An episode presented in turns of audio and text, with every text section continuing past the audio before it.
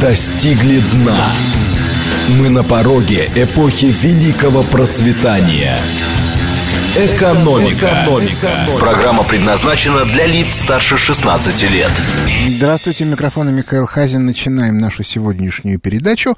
А вопрос, как обычно, вопрос следующий. Как вы считаете, а новые выборы союзного государства России и Белоруссия будут в течение ближайшего года или их не будет? Ну и варианты, как обычно. 8 495 134, 27, 35. Да, конечно, будут. Естественно, все к этому идет. А нет, не будет никаких выборов. Нечего тут вам. 8 495 134 27 36 и, наконец, вариант третьих. Отстаньте от меня, меня вообще эта глупость не волнует. 8 495 134 27 37. Итак, 134 27 35 будут, будут. 134 27 36 ни за что. И, наконец, 134, 27, 37, меня это вообще не волнует ни в каком виде. А, почему это интересно? А дело в том, что если вы посмотрите на всю а, риторику политологическую, а, полит, да, в общем, вот всю, да, которая во всяких там анонимных телеграм-каналах, на всякого рода экспертных передачах, я их, правда, не смотрю, но как бы разведка доносит, а, то вы увидите, что там опять пошла любимая тема, которую можно условно назвать транзит, и, э, соответственно, все обсуждают, да, кто проиграет, кто еще чего-то, желающие могут посмотреть, гуляет аналитическая справка про встречу Мишустина с Мау. Напоминаю, Мишустин это премьер-министр, а Мау это заместитель Гайдара, который сейчас э, возглавляет Российскую Академию Народного Хозяйства и Государственной Службы. Так вот,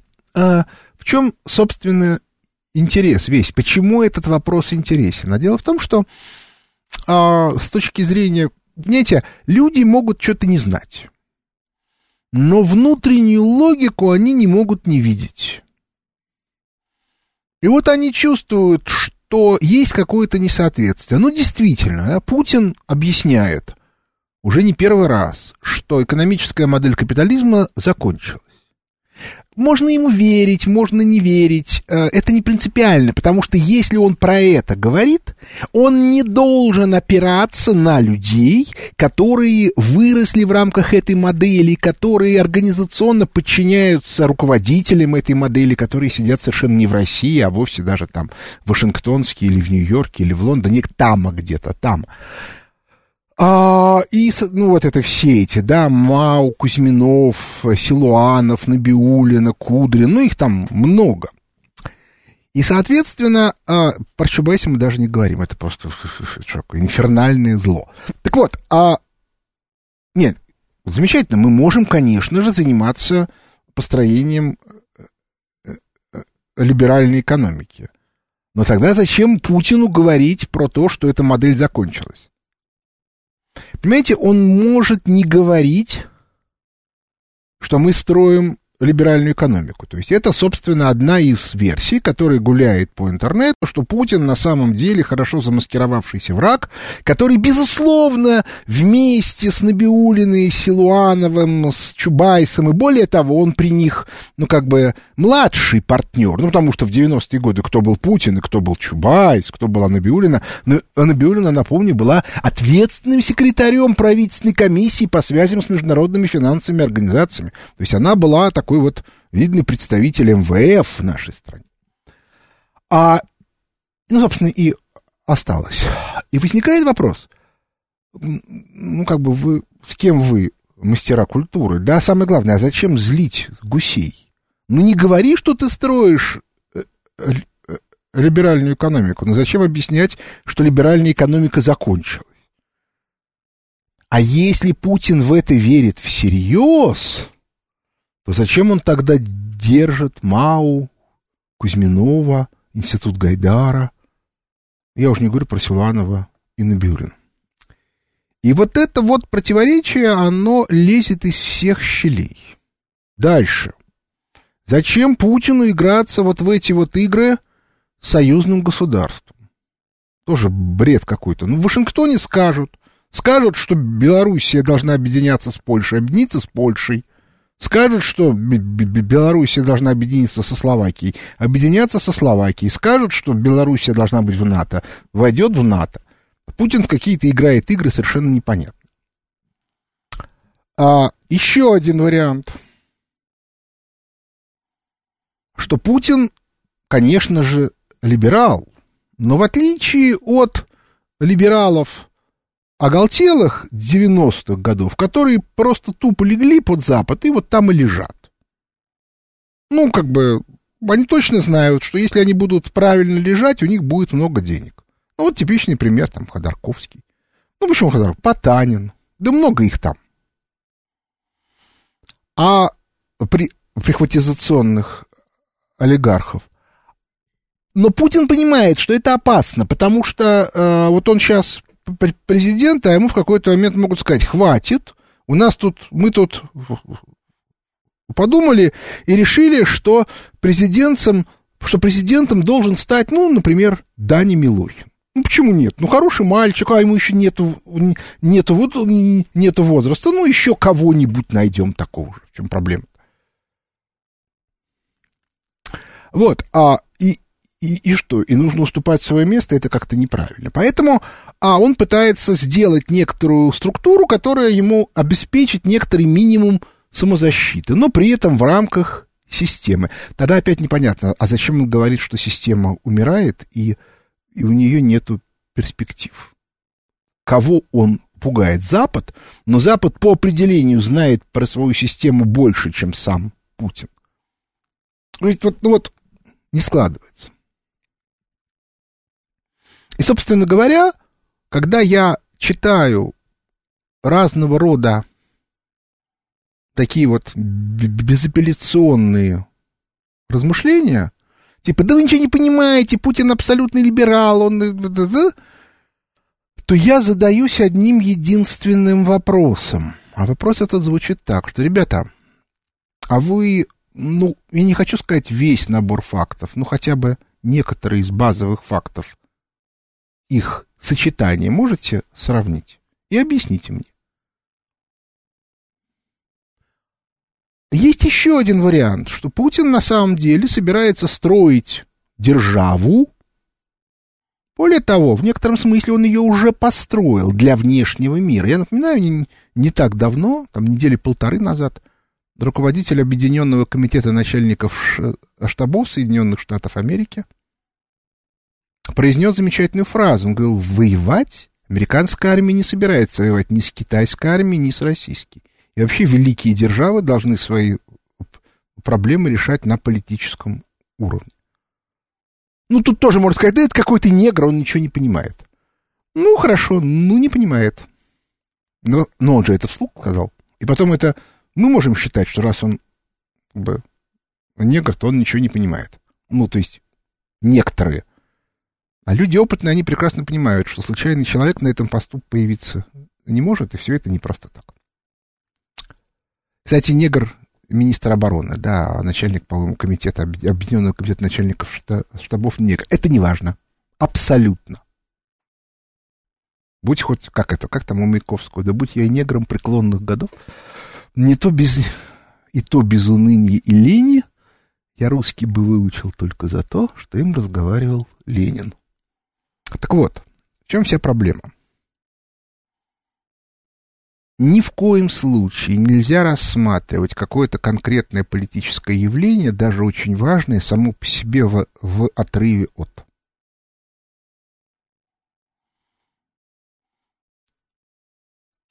А зачем Путину объединение России и Белоруссии? Почему это объединение должно быть настолько мощным, чтобы образовался новый парламент, и, и чтобы были новые выборы. Я останавливаю голосование, мы видим, что никто не верит. 68% считают, что никаких выборов не будет, и только 22% им наплевать, и только 11% считают, что выборы будут. А я считаю, что с точки зрения логики выборов не может не быть. И я скажу почему. Давайте смотреть. Мы не знаем, какую задачу получил Кириенко по результатам выборов. Но я могу сказать совершенно точно, что э, эти выборы завершились полным провалом. С точки зрения Путина. Почему? Отвечу. Потому что Силуанов представил новый бюджет, который, ну вот по формальным показателям не лезет ни в какие ворота. Это не бюджет развития. Там большие проблемы в социальной сфере, ну и так далее и тому подобное. И с точки зрения здравого смысла Дума должна была раскатать этот бюджет и направить его обратно.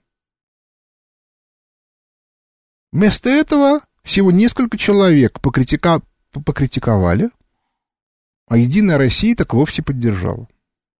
Что отсюда следует? Отсюда следует, что это не та Дума, которая нужна Путину.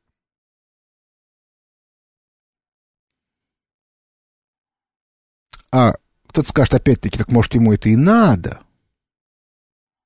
Но тогда опять-таки, а зачем он тогда говорит о том, что эта модель закончилась?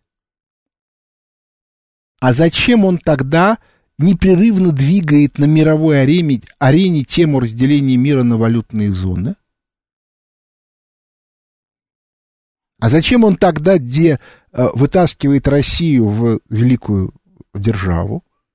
Но ну, не может быть великой державой страна, в которой уровень инвестиций и уровень развития определяется в другой стране. Ну, в нашем случае, там, в Вашингтоне.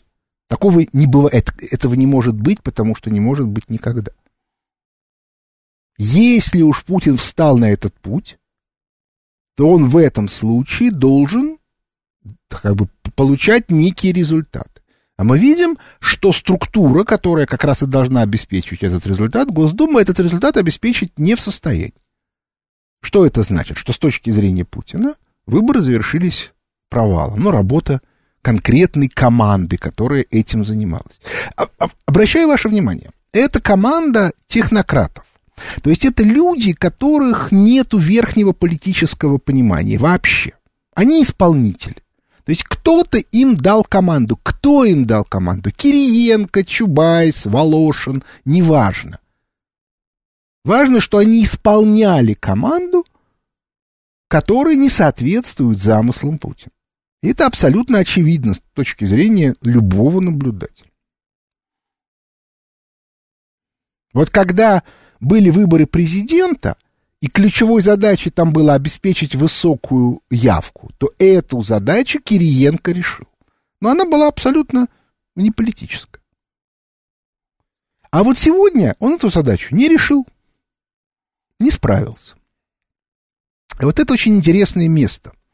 Потому что э, если задача не решена, а надо менять экономическую модель, обращаю внимание, если исходить из слов Путина, то экономическую задачу придется решать все равно, потому что Запад не поможет.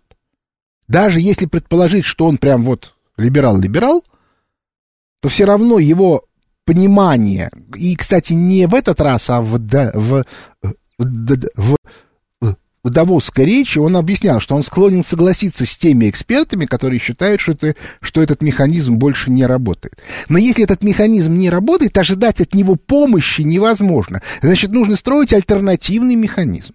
Ну, понятно, что Набиулина и Силуанов, которые, как сказать, дочерние структуры старого механизма. Ну, причем в статусе, который не позволяет им на него даже влиять. Такие-то мелкие шестеренки с точки зрения того механизма. Но невозможно дать Набиулиной поручение изменить позицию МВФ. Ну, это как бы смешно. Вот Геращенко, кстати, мог. Он, может быть, мог бы эту задачу и не решить, но, но эту задачу ему можно было ставить, потому что он был масштабной фигурой с точки зрения там Гринспена и компании. А Набиулина — это пшик, да, пустое место, как и Силуанов. И по этой причине все равно нужно создавать новую э, э, модель. Но новую модель должны создавать новые люди. Люди, может быть, у Путина и есть. Ну, давайте мы прикинем. Обратите внимание, вот всю работу, например, по взаимодействию с Соединенными Штатами а, а, Америки, это видно, осуществляет не МИД, осуществляет Патрушев со своим совбезом. Кто там делает, что делает, откуда информация, непонятно. Чем занимается Ушаков, помощник президента по международным делам, никто не знает. Вот это и означает, что там есть некая команда. Но одной команды мало, нужны еще институты. А институтов нету, потому что правительство сплошь заражено либерализмом, иначе быть не может, потому что люди, которые там работают, они работают 15 лет, 20 лет, они все выучены в рамках этой системы. Но наивно ожидать, что Набиулина, которая стала миллионершей, когда Путин был еще никем, будет слушаться Путина. Она в другой команде. И по этой причине, и по этой причине нужны новые институты. Вот почему я с таким смехом отношусь к идее трансферта, потому что трансферт – это согласованная смена руководителей нынешних институтов. И президент это тоже институт. Со всеми его придатками, там, администрации и прочее, прочее. Но если исходить из логики внутренней действий Путина, то ему нужны новые институты. И тогда это не трансферт, потому что создание новых институтов с другими целями, другими задачами. Может быть, даже некоторые люди будут взяты из старых институтов, но их статус старых институтов не играет никакой роли в новых. То есть мы человека, маленького человека из старого института можем назначить на высокую должность в новом, а высокого человека из старого можем назначить на маленькую должность из нового, и он будет счастлив, потому что большая часть людей из старых институтов уйдет в никуда, а некоторые, очень возможно, сядут в турму. Вот это вот самое интересное место. Путин явно осуществляет некие действия, и, судя по словам председателя Объединенного комитета начальников э, штабов Соединенных Штатов Америки, вывела Россию в великие державы. Сравните с тем, что было в конце 90-х. А, соответственно, директор ЦРУ на прошлой неделе приехал в Москву. Вы понимаете, что если бы мы оставались в статусе 90-х годов, то приехал бы не директор ЦРУ, а приехал бы какой-нибудь мелкий порученец, которому пришел и сказал, так, вы должны мне дать отчет. Вот, вот по этому вопросу, поэтому и поэтому, будьте любезны. А я еще тут сейчас сам поищу людей, которые мне дадут независимую э, э, картину. Другая Э, ситуация. Другая страна стала Россия. И кто это сделал? Силанов? Набиулина? И по этой причине я ищу, где могут появиться новые институты. Я не исключаю, что сама по себе идея объединения, создания союзного государства, это не только пример, как может быть но это еще и способ создать, ну, хотя бы один базовый новый институт, новый парламент. Кто-то скажет, ну, так туда пойдет Единая Россия и выиграет выборы. А вот я не уверен, что система выборов будет устроена так, что Единая Россия сможет выиграть. Например, будут созданы новые избиркомы. Именно вот под эту за... задачу. Нет, те, которые у нас были, они все останутся для выборов в России. Но выборы в России будут не так важны. Это гипотеза. Я пока не могу сказать ответ. Я этого не знаю. Я не являюсь кремлевским инсайдером. Но общая картина наводит на размышления. Я пока это все как бы такие вот общие слова, детали я буду рассказывать вот в конце этой неделе будет семинар в Дубае, где, где я буду рассказывать про это подробно, два дня подряд. Пока я, грубо говоря, задаю риторические в, вопросы. Для того, ну просто чтобы было видно, что есть о чем разговаривать, есть о чем рассуждать. Потому что подавляющее большинство э, людей, они утыкаются в какой-то один вопрос, ну я ну, просто, ну вот почитайте, да, какой-нибудь там телеграм-канал. Там, ну я возьму для примера такой вот оголтело либеральный кремлевский безбашенник. Ну они же там на полном серьезе, ну я уже не говорю про то, что там э, про экономику пишет, э, э, прости господи, слава иноземцев, я его в вообще не читаю. Но я не могу, да, когда человек на полном серьезе пишет полную чушь. Причем, а он же, как бы, типа там, доктор экономических наук, большой ученый. Но проблема не в том, что он доктор наук. Проблема в том, что то, про что он пишет, к реальности не имеет отношения. Он живет в виртуальном мире. Так вот, когда я слышу про транзит, и, вижу, как на полном серьезе люди это обсуждают, делают какие-то далеко идущие выводы, еще чего-то, то это означает, что они живут в виртуальном мире. Но бизнес-то осуществляется в мире реальном. У вас на глазах происходит черти что. Ну, надо же понимать, что если вы хотите ну, хотя бы минимально соответствовать реальности, нужно разбираться, ну, хотя бы минимально в том, что происходит. А иначе будет происходить нечто удивительное. Вот я смотрю, да, 68% считают, что точно выборов не будет. Я не знаю, будут ли или не будут, но вот так вот со звериной серьезностью говорить, что точно не будет, я бы не стал. Ну, потому что я понимаю, что есть за задачи, которые стоят перед политическими игроками. Вот что сейчас будет делать Байден, который только что проиграл э, Вирджинию, а в Нью-Джерси на тоненькой, на тоненькой.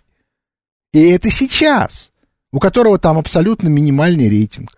Он должен что-то делать, потому что если он проиграет э, Палату представителей и Сенат – через год это будет для него ужас, ужас, ужас. Что делать? Значит, если такая ситуация, то нужны действия. Ну, например, в Германии пришли к власти, ну, фактически зеленые. Ну, потому что, да, выиграла СДПГ, но э, реально вот эту базовую повестку дня определяет партия э, э, зеленых. То есть они сейчас сожгут в абсолютно провальных реформах, уже все поняли, что их нельзя реализовать, весь тот запас, который у них есть и который можно направить на преодоление кризиса. И, и, и спрашивается, кто в этом заинтересован? Ну, мы понимаем, что в этом заинтересован Лондон. Вот так и надо смотреть, да, что будет делать Лондон для того, чтобы их поддерживать, что, кто, куда и как. Об этом надо думать, об этом надо, в этом надо разбираться. Если вы этого делать не можете, то у вас неожиданно обнаружится, что у вас нет ни рынка, ни клиентов, ни вообще ничего. Перерыв на новости. Мы достигли дна. Мы на пороге эпохи великого процветания. Экономика. Экономика. Программа предназначена для лиц старше 16 лет. Возвращаемся в студию микрофона Михаил Хазин. Продолжаем наше рассуждение. А, вот я снова и снова возвращаюсь к одной и той же мысли, что а, любой человек, если он хочет, а, ну, как бы быть адекватен, а в условиях кризиса адекватность окружающему миру ну, становится критически важной, должен иметь то, что называется системное мышление. Что такое системное мышление? Это умение, взяв два разных факта из совершенно разных областей, связать их некоторой логической цепочкой. То есть нужно иметь такое разветвленное дерево которая, в общем, связывает самые разные элементы в некоторую непротиворечивую картину. Обращаю ваше внимание, что если у вас картина противоречивая, это то, что называется, ну, условно, я, и то, что я называю мозаичным мышлением. То есть у вас а, ваша картина мира представляет из себя мозаику, абсолютно хаотические кусочки. В рамках каждого кусочка, а профессионал, такой узкий профессионал, он всегда сидит в рамках такого очень, очень узенького кусочка. Все хорошо, все логично, еще чего-то. Есть соседняя мозаика, которая тоже может быть очень э, э, логична, но проблема в том, что они не, не состыковываются. И вот в этой ситуации нужно э, отдавать себе отчет в том, э, какую вы хотите модель выстроить. Если вы ее не выстраиваете, то у вас начинаются проблемы, которые э, решаются разными глупостями. Ну вот, например, я много раз с этим сталкивался, когда мне начинают говорить про кровавого палача Сталина, и я начинаю задавать абсолютно понятные и логические вопросы, причем имеется история, имеется там как бы фактура еще, уже, сегодня. И поскольку возразить, ну, мы сейчас не, не говорим про маньяков, а поскольку мы не можем, мы, поскольку я имею в виду людей, которые адекватны, но у которых есть логика внутренняя или еще чего-то, то они начинают нести э, э, пургу, ну, грубо говоря, со ссылкой на какие-то внесистемные факторы. Ну, например, они говорят, Сталин был параноик, поэтому не надо искать в его действиях э, э, логику. Я говорю, ребят, ну вы мне извините, конечно, да, мы видим результат. Что было в там, 20-е годы. Я, как бы, почему взят Сталин? По банальной причине, потому что я сейчас дописываю вот второе издание «Лестницы в небо», и там есть кейс Сталина 28 -го года, что решение о, об индустриализации и коллективизации было не случайное, оно появилось абсолютно объективно, избежать его было нельзя, ну и или как бы разрушение страны, ну и, и так далее и тому подобное. И просто группа Сталина была наиболее адекватно поставленной задачи. А и вот, значит, вот здесь, вот он вот здесь вот адекватен, здесь адекватен, здесь, а вот здесь он почему-то маньяк. Вот объясните мне, почему он именно здесь, там, параноик или там, я уж не знаю кто. Ну вот как так получается? Такого в жизни не бывает. То есть где-то тут у вас сбой. Ну, как бы, это, либо разговор прекращается, либо начинается истерика, либо еще чего-то. Я, кстати, хочу сказать, что есть еще одна замечательная штука. А, есть так называемые ну, там, страты, кластеры, устойчивые социальные группы. И есть такая устойчивая социальная группа советские эмигранты. То есть люди, которые уехали, иногда они уехали даже в 90-е годы, в начале 90-х, но они все равно вот носители вот этой вот системы.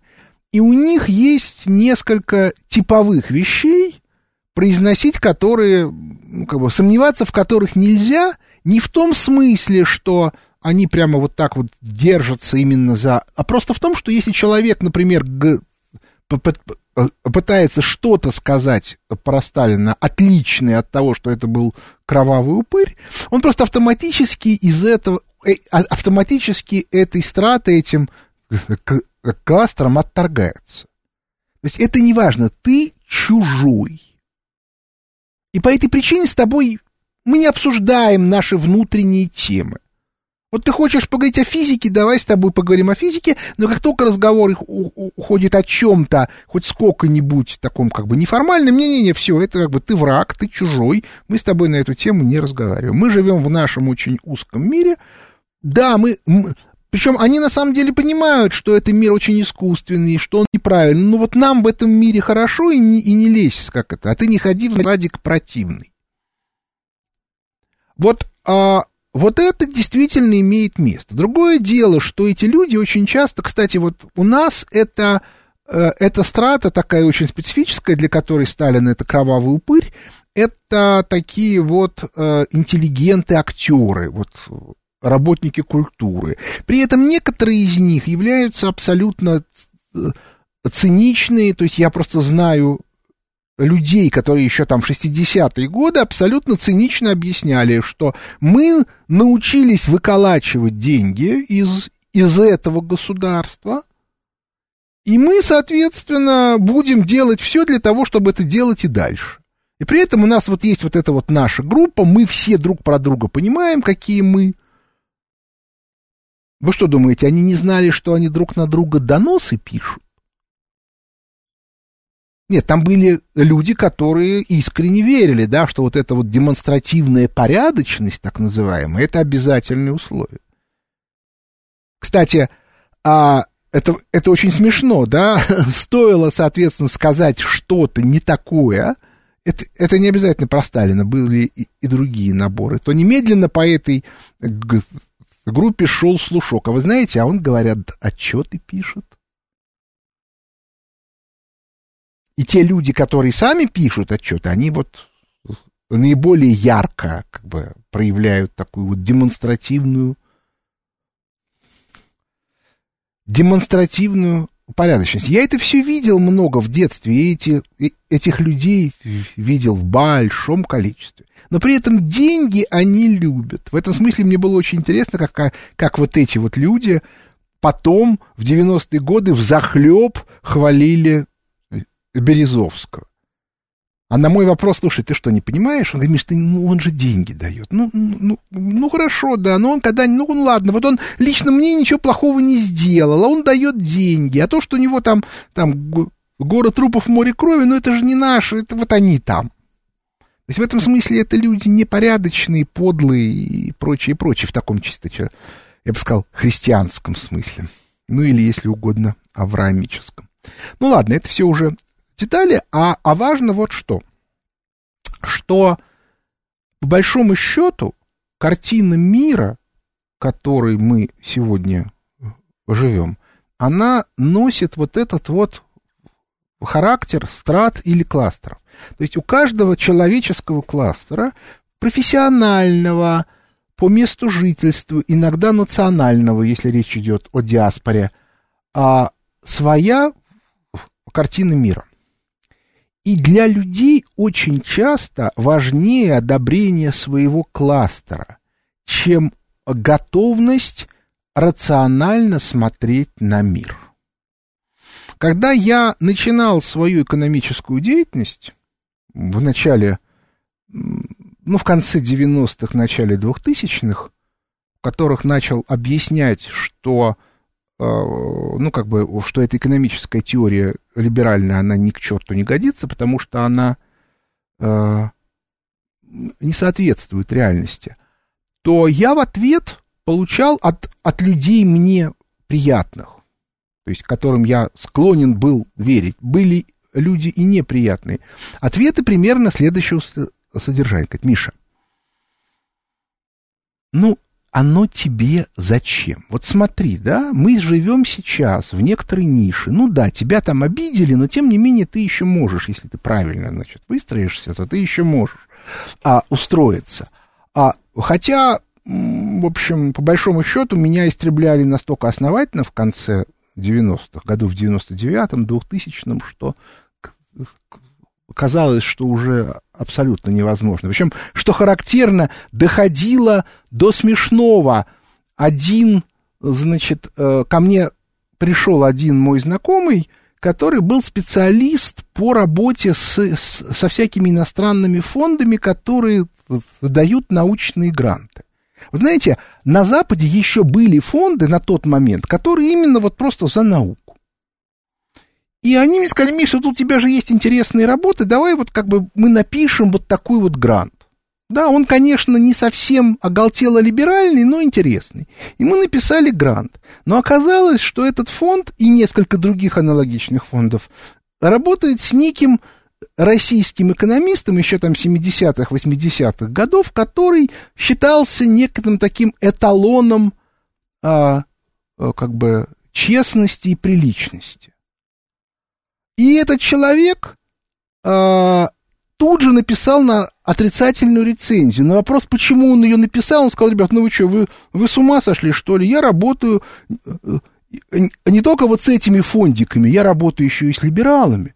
Если либералы узнают, что я написал положительное заключение на Хазина, у меня могут быть проблемы.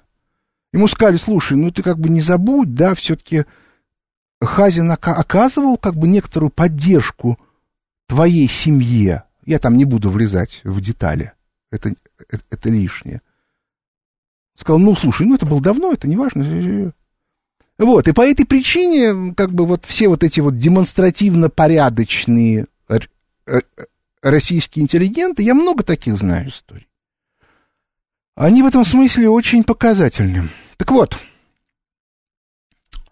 проблема состоит в том, что люди, для них вот эта вот а, кластерная стабильность, вот для этого вот человека, а, то, что как бы для него внутренняя порядочность оказалась менее важным фактором, чем вот эта вот кластерная стабильность.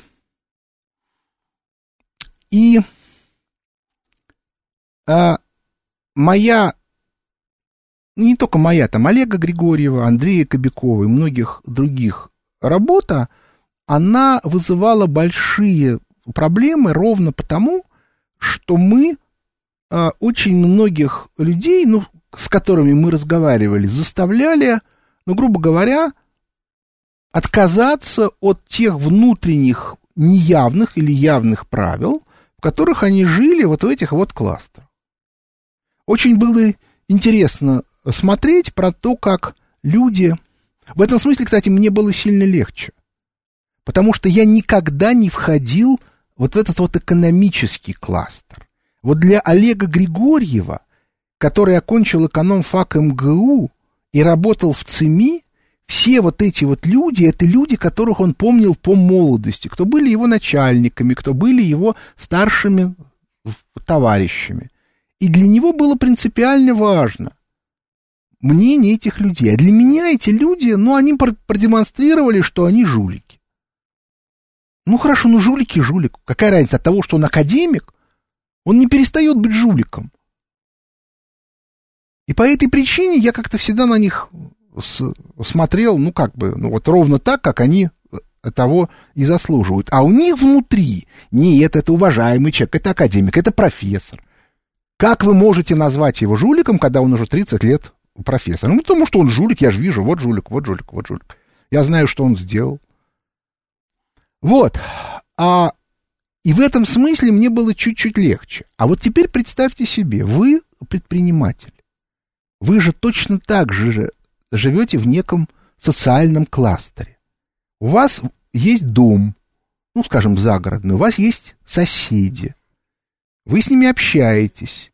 Вы же не можете говорить в глаза соседу, что он там идиот или же он дерьмо. Значит, вы должны каким-то образом идти на какие-то уступки.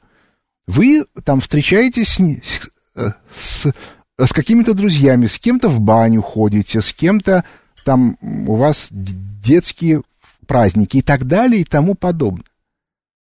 И когда вам начинают говорить вещи, которые абсолютно не соответствуют этим вот внутрикластерным привычкам, у вас начинаются очень большие и серьезные, ну, э, то, что э, называется ф, ф, фрустрацией, то есть серьезные внутренние противоречия. Вот мне кто-то пишет про личные обиды. Ребята, я описываю картину, в которой окажется подавляющее большинство людей в самое ближайшее время. Почему? Потому что самой главной катастрофой 90-х годов стало разрушение социальной стратификации. То есть люди потеряли вот эти вот локальные группы, и начались бешеные проблемы, потому что ты, ты вчера человека встретил первый раз, завтра ты его встретишь в последний раз, и у тебя сразу возникает вопрос, а почему бы его не кинуть, если про это никто никогда не узнает? Так вот, а именно поэтому ключевой момент сегодня – это даже не получение информации. Да? Я совершенно не настаиваю на том, что я единственный источник объективной информации.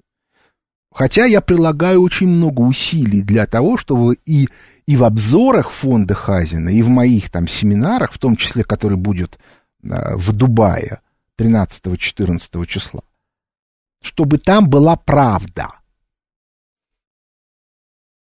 Но, разумеется, я не могу рассказать всю правду, поскольку я ее частично не знаю, а частично все равно времени не будет. Я очень стараюсь, чтобы туда не пролезали разного рода легенды о динозаврах, которые вот в интернете, особенно в этих анонимных телеграм-каналах, просто лезут так, что просто волос, остатки в, в, волос на голове встают дыбом. Но люди, подавляющая часть, которые сегодня начинают сталкиваться с кризисом и будут сталкиваться и дальше, должны отдавать себе отчет, что мы подошли к ситуации, когда объективная оценка информации становится важнее, чем вот этот вот социальный консенсус локальный. В рамках твоих групп, кластеров и так далее. Хотя бы потому, что эти группы и кластеры сейчас тоже начнут рассыпаться. Ну почему? Вот, вот мы видим истерику, да, от либеральных экономистов. И на Западе, и у нас. Почему? Да потому что они, они все э, сидят на некой разветвленной сети финансовых потоков. Но все эти финансовые потоки идут только потому, что они выдают некоторую э, условно приемлемую информацию. А если она становится неприемлемой? Ну где все группы а, как бы политэкономов, которые были в 80-е годы в нашей стране. Их нету нигде. Кто-то из них выскочил и сумел устроиться, но это не потому, что они были политэкономы, а потому что они были лично ловки. А, соответственно, а, все остальные где? Я уж прошу прощения, а где советская интеллигенция? Та самая, которая столь лихорадочно в конце 80-х разрушала СССР. Я же помню эти демонстрации. 300 тысяч на улицах Москвы, 400 тысяч. Самая э, большая полмиллиона человек. Это же были интеллигенты московские, которые своими руками полностью разрушили ту систему, в которой они же сами и жили. А почему?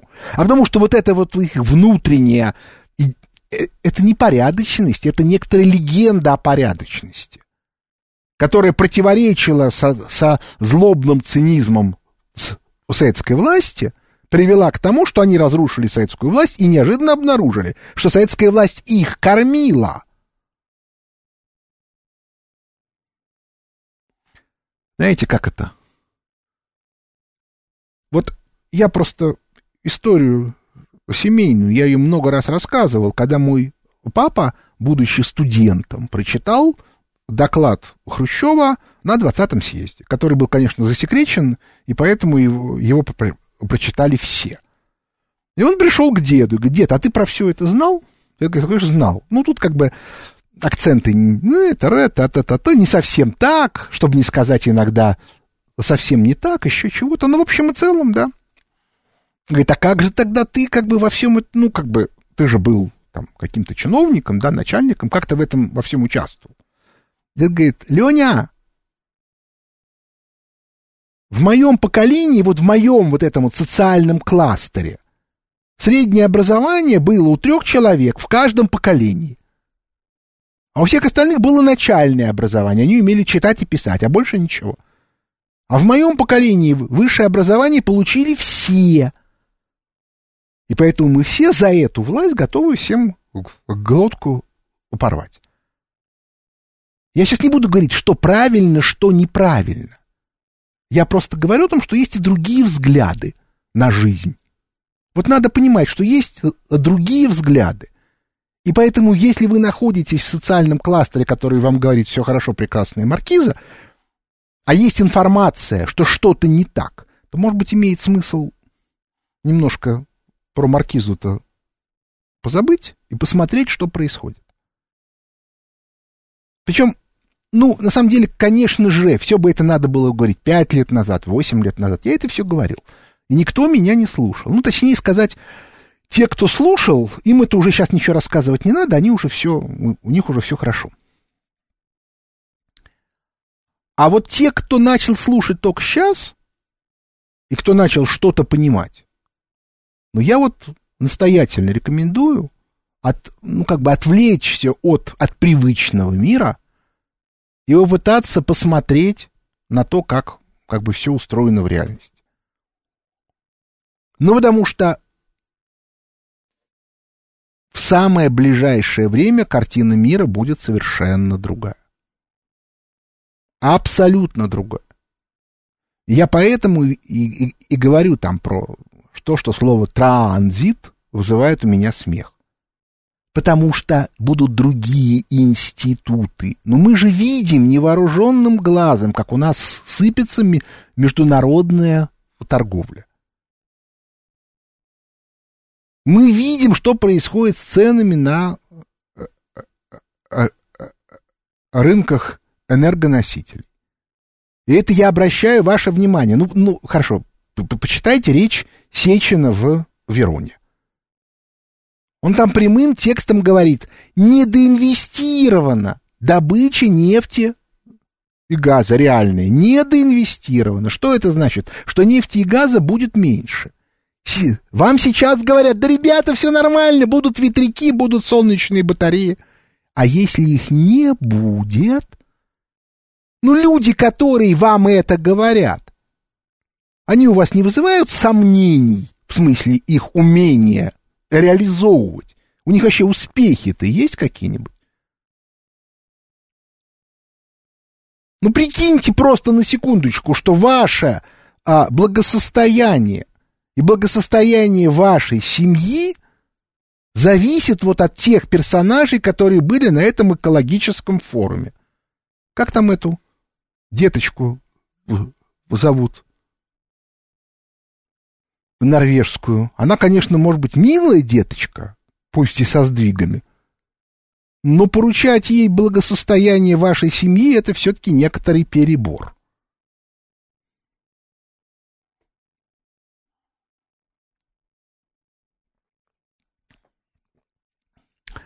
Кстати, между прочим, очень интересно. Я вот смотрю тут ленту Ютуба, а там, соответственно, совершенно очевидные такие вот боты лезут. Абсолютно а, такие, очевидно, проплаченные. А как показывает опыт, чем больше таких ботов, тем, соответственно... Да какая разница, вот мне тут пишут, ее зовут Грета Тунберг, а то я не знаю, что ее зовут Грета Тунберг. Какая разница? Это не принципиально абсолютно. Грета Тунберг это уже некий штамп. Это уже не человек. Сталин однажды объяснял своему сыну Васе. Ты думаешь, это ты Сталин? Или, или я Сталин? Нет, Сталин это вот, показывая на портрет на стене. Так и тут. Так вот, в завершении моей, так сказать, моего монолога, следующие полчаса я, я буду отвечать на вопросы, я повторяю еще раз. Сегодня мы вступаем в мир, в котором социальная стратификация снова нарушается, как это было в начале 90-х, а информация очень дорого стоит. Поэтому я всех и призываю и на обзоры подписываться фонда Хазина, и в Дубай съездить, ну и еще искать и другие источники информации. Я не один. Но если этого не делать, то это может очень дорого стоить.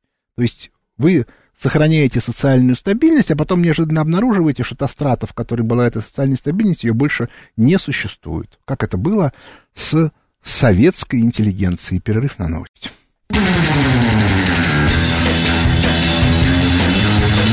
Экономика. Экономика. Возвращаемся в студию. Микрофона Михаил Хазин начинает отвечать на вопросы слушателей. Здравствуйте, слушаю вас. Здравствуйте, уважаемый Михаил Леонидович Вайс. Вы знаете, вот э, коснусь больной для вас темы, наверное, о результатах э, выборов в Государственную Думу. Почему Вот больная меня- это? Такой вот фатальный вопрос к вам. Не кажется ли вам по сравнению с американской палатой, конгресс, представи- палатой представителей и Конгрессом, в общем, в том числе и с Сенатом, у нас проходная дума для медийных личностей, как проходной двор. Ну, один яркий пример. Один из людей, который не имеет какого-то там целевого цельного образования и опыта работы, который гонял синяков по всей стране за несанкционированную, в том числе, продажу алкоголя, почему-то сейчас в рядах Государственной Думы по безопасности, что касается непосредственно внешнего контура нашей страны и противодействию коррупции. Спасибо большое. Ой, ну, бога ради, у нас же совершенно другой функционал у Государственной Думы, поэтому к этому надо относиться достаточно философски. Но э, в, на- в нашей конкретной ситуации ключевая задача Госдумы – это наезжать на либеральное правительство. Она не наезжает. Поэтому я и говорю, что с точки зрения тех задач, которые э, э, нужны президенту, эта Дума с- не дорабатывает. Ну, что делать? Ну, не дорабатывает. Это надо, кстати, теперь Володина спросить, что он... Вот, ну вот. Здравствуйте, слушаю вас. А, доброе утро, Михаил. Доброе Илья, утро, город да. Москва. Э, Хотел бы ответить на ваш вопрос, где э, когда спрашивали, где те академики, которые участвовали в конце 80-х, по сути, э, ну, были против Советского Союза, и они закончили на помойках, либо уже умерли, собственно, побираясь. Вот где они все. А у меня такой вопрос. Я прочитал полностью стенограмму общения Путина с Грефом 26 октября. И я увидел только одно, что Греф отчитывался о прекрасной закредитованности и так обнищавших э, людей в России, и, а также э, малого бизнеса, который, собственно, локдаунами уничтожается из раза в раз. Ам, Путин одобрительно все послушал, ему все понравилось. Ну, у меня сомнение, что а, левый консерватор может как-то одобрительно радоваться ростовщическим действиям. Вот скажите, где логика? Вы говорите, что Путин левый консерватор. Ну, где в этом левый консерватизм? Значит, э, ну, во-первых, язык дан политику, чтобы скрывать свои мысли.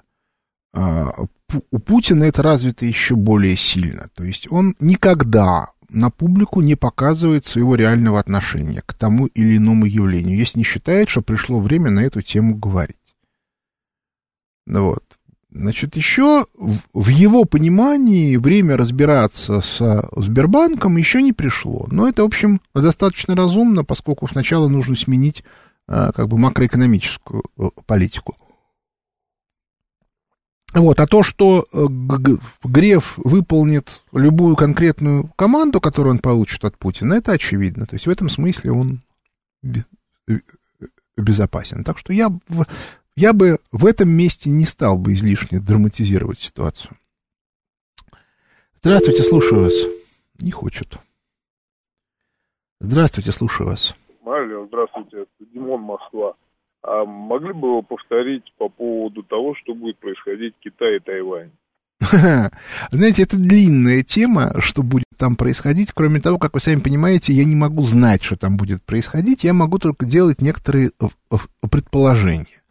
Пока я могу сказать, что Китай находится в очень сложном положении в преддверии сильного экономического кризиса, который будет происходить совершенно не так, как он будет происходить там, в Западной Европе или в Соединенных Штатах Америки, но будет происходить.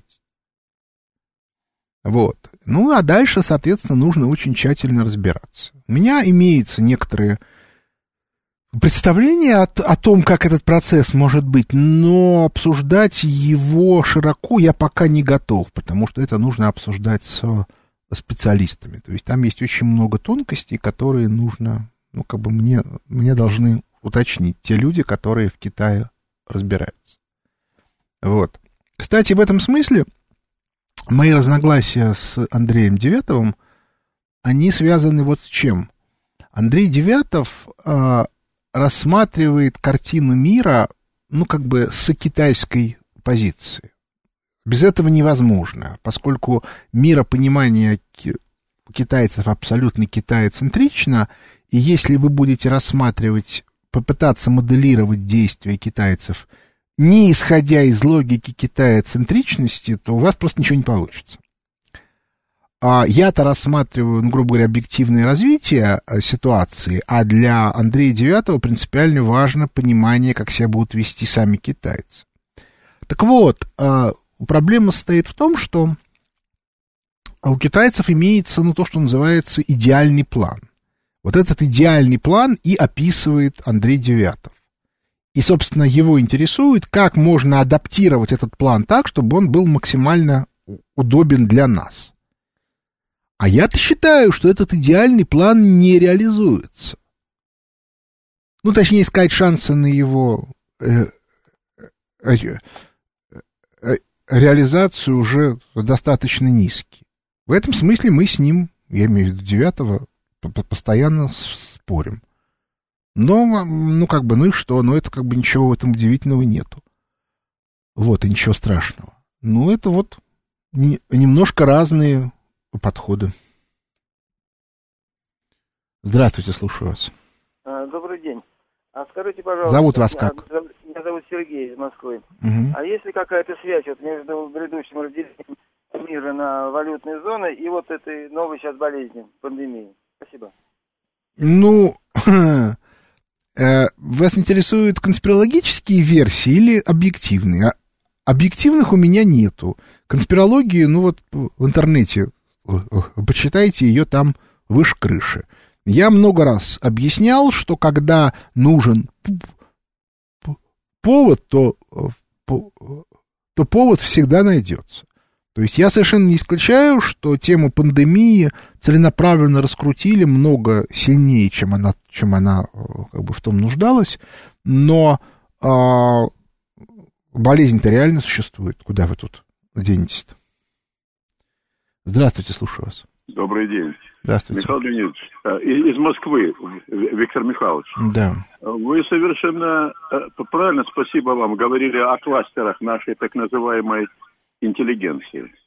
Вам не кажется, что лучшее определение этой интеллигенции, в кавычках, дал Ленин когда-то, давным-давно. А сейчас этот класс э, сильно разросся. Паразиты, которые сидят...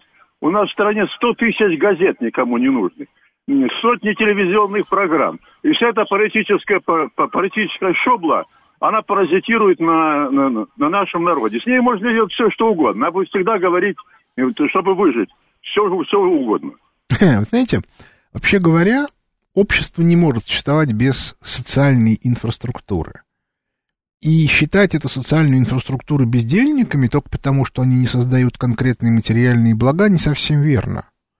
Потому что можно, конечно, их всех выгнать за ненадобностью, но тогда может оказаться, что те, кто создает социальные блага, будут стоять с палкой и бить по голове всех, кто пытается к ним, значит, вот прийти.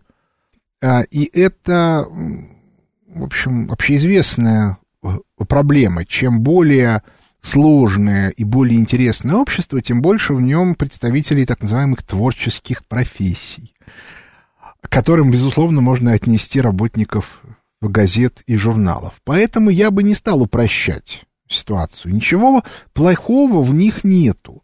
А что касается э, Владимира Ильича Ленина, то надо понимать, что то, что он подразумевал под интеллигенцией, когда про это писал, и та интеллигенция, которая была в 80-е годы в СССР, и та, которая сейчас, это абсолютно разные структуры. У них просто единственное их отличие, единственное, что, единственное, что их объединяет, это элементы социальной структуры, но только в том обществе, которое было ну, на тот момент, когда они существовали. Сегодня нет интеллигентов в понимании Э, СССР 70-х, 80-х годов. Их просто нету.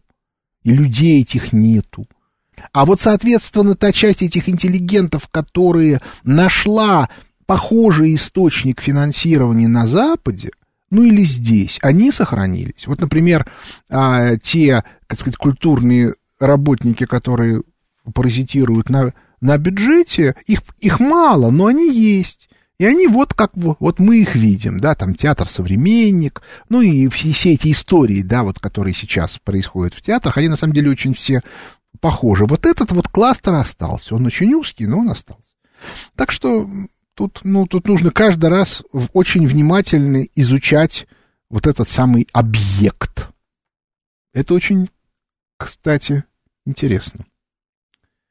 Здравствуйте, слушаю вас. Алло, здрасте, Михаил Леонидович. Да. У меня два вопроса. Значит, Силанов представил новый бюджет. Это не бюджет развития, а нам-то нужен, э, чтобы бюджет был созидательный, дороги строить, там, модернизация и так далее. Это первый вопрос. А второй вопрос. Вот чиновники, депутаты имеют свою особую пенсионную систему.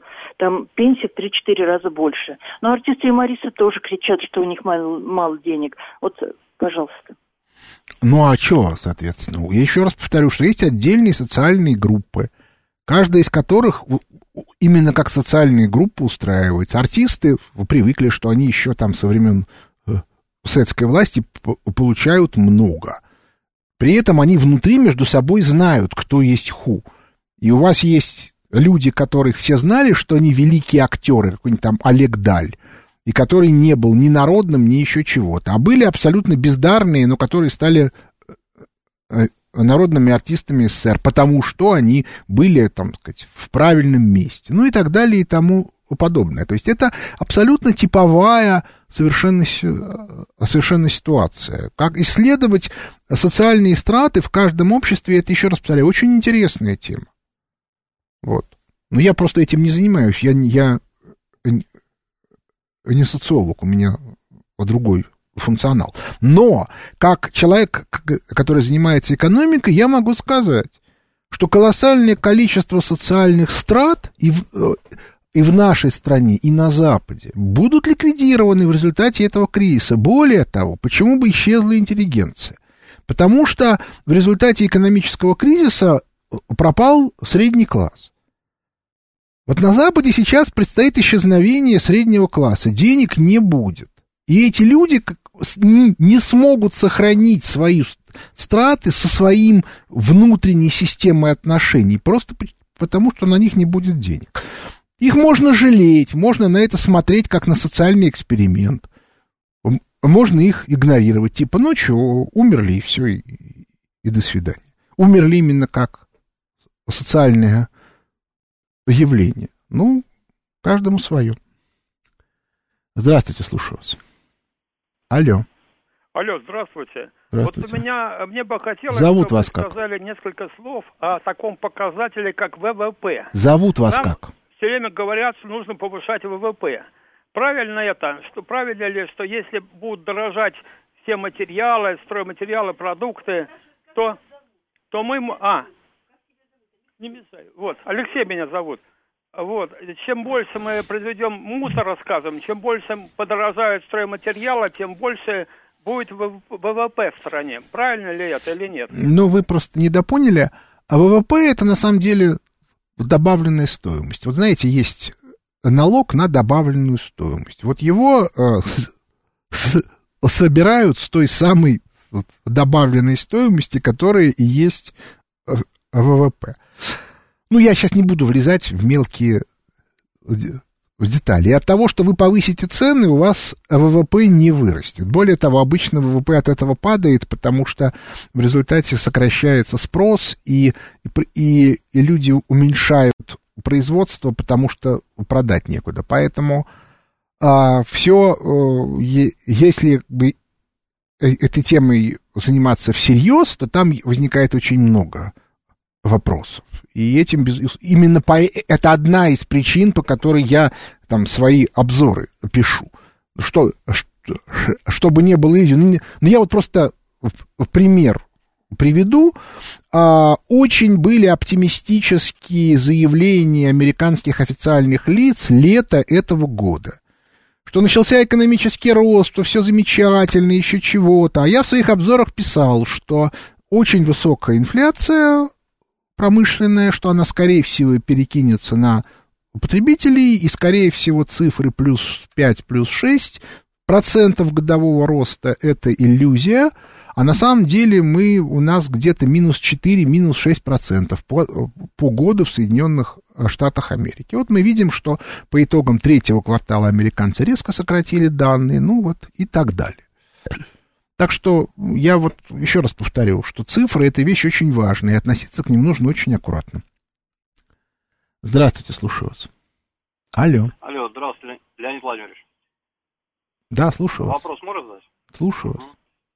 Скажите, пожалуйста, вот вы недавно говорили в году 2020, что когда будут межвалютные зоны созданы, то золото может быть неким э, обменным средством. И оно взлетит там до 20 тысяч долларов, даже говорили. Этот сценарий еще реален или в принципе нет?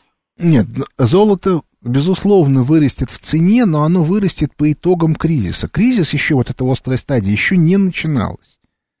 И еще цена на золото контролируется финансовыми институтами. Она хотя и не падает, ее пытались отжать вниз, но не вышло. Вот. И по этой причине, как долгосрочное средство сбережения, золото идет. А вот как краткосрочное, уже...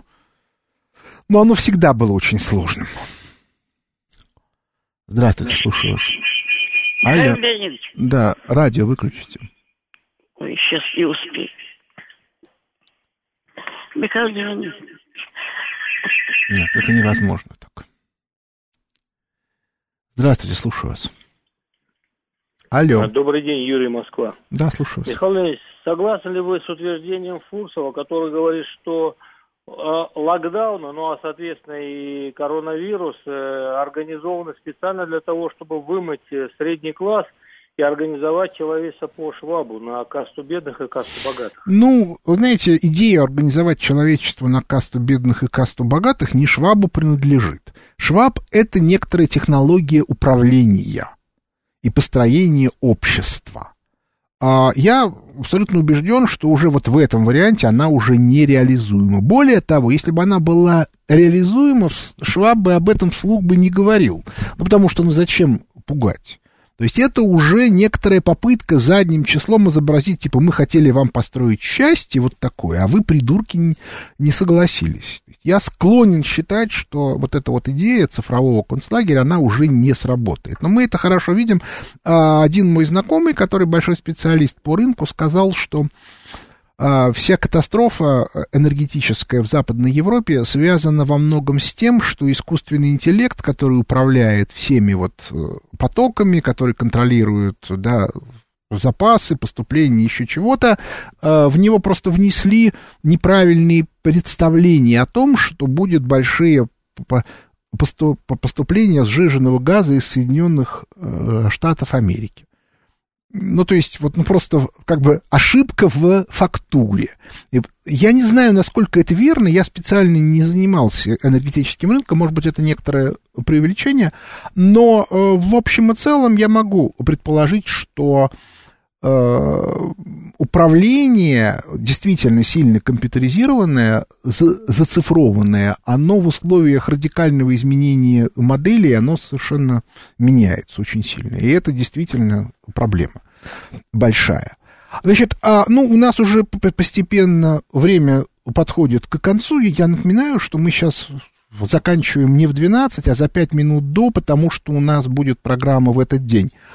И я поэтому всем напоминаю все-таки, что вот имеются источники информации, есть э, семинары, есть обзоры фонда Хазина, и я еще раз повторю, что в нынешних условиях, в рамках нынешней жизни, информация объективная начинает стоить все дороже и дороже. И по этой причине к этому надо относиться очень серьезно. Но на этом наше время подошло к концу. У микрофона был Михаил Хазин. Благодарю за внимание.